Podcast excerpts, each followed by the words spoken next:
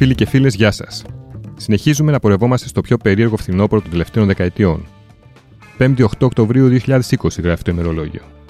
Ο κόσμος εξακολουθεί να κυκλοφορεί με καλοκαιρινά ρούχα και η μάσκα έχει γίνει καθημερινό αξεσουάρ σχεδόν για όλους. Υπάρχουν βέβαια και εκείνοι που δεν χαμπαριάζουν. Πώς το είπαν πριν από λίγες μέρες οι Tiger Lily στην Έμι, τώρα είναι πιο εύκολο να εντοπίσεις τους ηλίθιους. Δεν φορούν μάσκες. Στο σινεμά δεν είναι εύκολο να εντοπίσει το πώς θα κυλήσει η επόμενη μέρα. Κανείς δεν ξέρει ακόμη αν θα ανοίξουν ή όχι οι χειμερινές αίθουσες όταν λήξουν τα περιοριστικά μέτρα την ερχόμενη Δευτέρα. Βλέποντας και κάνοντας δηλαδή. Με τον κορονοϊό να έχει πάρει το πάνω χέρι στο προγραμματισμό όχι μόνο των ταινιών, αλλά και των κυβερνητικών, λέμε τώρα, αποφάσεων.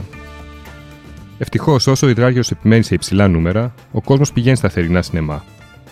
Αναρωτιέμαι όμως σε τι απελπιστική κατάσταση θα βρίσκονται οι αιθουσάρχες των χειμερινών αιθουσών, που βλέπουν τη μοίρα τους να κρέμεται από τα χείλη του τσιόδρα και την παρέλαση των αριθμών των κρουσμάτων.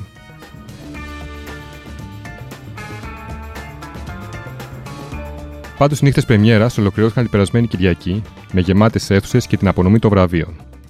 Το φιλμ που κέρδισε τη Χρυσή Αθηνά καλύτερης ταινίας μικρού μήκους ήταν Το τέλος του πόνου. Σκηνοθέτη δάτου η Ζακλίν Λέντζου. Η Ζακλίν είχε κερδίσει το πρώτο βραβείο στο αντίστοιχο φεστιβάλ των Κανών πριν από δύο χρόνια, στο ντοκουμέντο αυτή την Κυριακή θα διαβάσετε μια συνέντευξη που έχουμε με την νεαρή και ταλαντούχα δημιουργό. Ένα απόσπασμα αυτής της συνέντευξης που μπορείτε να ακούσετε μόλις τώρα. Αλεπού, εκτός Ασμαλό και τώρα το τέλος του πόνου. Υπάρχει μια κοινή δεξαμενή ιδεών ή συμβόλων που ενώνουν τα φίλμα αυτά; Ε, ναι, σίγουρα υπάρχει. Ε, πιστεύω η κοινή δεξαμενή είναι ότι τι κάνει ο ίδιος άνθρωπος και η ομάδα που παίζει πολύ σημαντικό ρόλο. Ε, αλλά θα έβαζα και την Αλεπού στην εξίσωση. Δηλαδή, Νομίζω ότι όλες οι ταινίες κάπως εκπορεύονται από αντίστοιχες ε, απορίες που έχω εγώ για διάφορα θέματα πούμε, στη ζωή και επιλέγω σαν όχημα τις ταινίες για να τα εξερευνήσω, ας πούμε. Κάπως έτσι. Τέλεια. Οπότε υπάρχει η θεματική της, ε, της αποξένωσης του πώς να ανήκουμε κάπου, το αν ανήκουμε, αν είναι εφικτό αυτό, αν είναι τοπικό και όλα αυτά τα υπαρξιακού τύπου γραμματάκια. Πέντε νέα φιλμ βγαίνουν από σήμερα στις αίθουσες. Τις θερινές, επαναλαμβάνουμε. Και με τις προσευχές για νομέων και τους αρχών να μην ρίξει καρεκλοπόδαρα. Κοινό σημείο των περισσότερων φιλμ είναι η πολιτική. Στο παράδεισο που έπαιζε στοιχή του Παλαιστίνιου Ελία Σουλεϊμάν, υπάρχει μια σαρκαστική αναπαράσταση του Παλαιστινιακού προβλήματος. Με επιχτέ στο ρόλο της Δύσης. Όσοι είδατε το 2003 τη θεϊκή παρέμβαση, ξέρετε τι να περιμένετε. Η συνταγή επαναλαμβάνεται με την ίδια ευφυή και διασκεδαστική κομική διάσταση.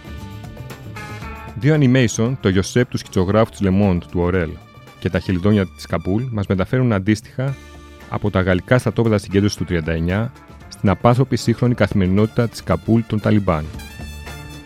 Στο Josep, για να γλιτώσουν από το φρανκικό καθεστώς κάποιοι Ισπανοί πρόσφυγες, αναζήτησαν μάταια μια καλύτερη τύχη στη Γαλλία. Η μοναδική αμερικανική πρόταση εβδομάδας ακούει στο φευγάτο τίτλο Το γεράκι του φυσικό βούτυρου. Πρόκειται για ένα τρυφερό road movie με στοιχεία παραμυθιού και ένα αφοπλιστικό πρωταγωνιστή. Ο νεαρός Ζακ, με σύνδρομο Down, κλέβει την παράσταση από τους πιο διάσημους πρωταγωνιστές του, τον Σάι Αλαμπέφ και την Τακότα Τζόνσον. Η πολιτική βέβαια θα μπορούσε να λείψει και από τον ντοκιμαντέρ Αντρίε Ταρκόφσκι, Σινεμά σαν προσευχή, που υπογράφει ο γιος του διάσημου Ρώσου σκηνοθέτη. Το ντοκιμαντέρ αποκαλύπτει το μεγαλείο της τέχνης του δημιουργού των Αντρέ Ρουμπλιόφ, Σολάρης, Στάλκερ, καθρέφτης φυσικά και θυσία. Με τα δικά του λόγια, ο Ταρκόφσκι εξομολογείται προσωπικές μαρτυρίες από τη σχέση του με το καθεστώς. Πάντα με θεωρούσαν αναδίκω αντισοβιετικό και με κατηγόρησαν ότι έκανα ένα ατομικιστή Ρουμπλιόφ, λέει. Επίσης περιγράφει την απέχθειά του για το πόλεμο. Σε ένα πόλεμο δεν υπάρχουν νικητές παρά μόνο οι τιμένοι, τονίζει, Αναζητά το θείο. Πρέπει να νιώσεις την εξάρτησή σου από μια ανώτερη δύναμη και να γνωρίσεις από πού προέρχεσαι και πού πηγαίνεις, αναφέρει.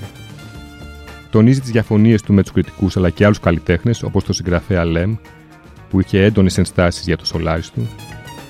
Υπογραμμίζει τις αδιαπραγμάτευτες αρχές του. Ένα μόνο όρο είχα όταν έκανα τα φιλμ μου, την ελευθερία, και θεωρώ βασικό προτέρημα να μένεις πιστός στις αρχές σου. Αν δεν το κάνεις, κινδυνεύεις να καταρρεύσεις. Το φιλμ αυτό είναι μια πραγματική βίβλος για τους συνεφίλ, που αποκαλύπτει σχεδόν όλα τα μυστικά από το ποιητικό και φιλοσοφικό σήμα του Αντρέη Ταρκόφσκι. Αυτά λοιπόν από μένα. Θα τα πούμε πάλι την επόμενη Πέμπτη Καλή απόλαυση και να είστε όλοι καλά.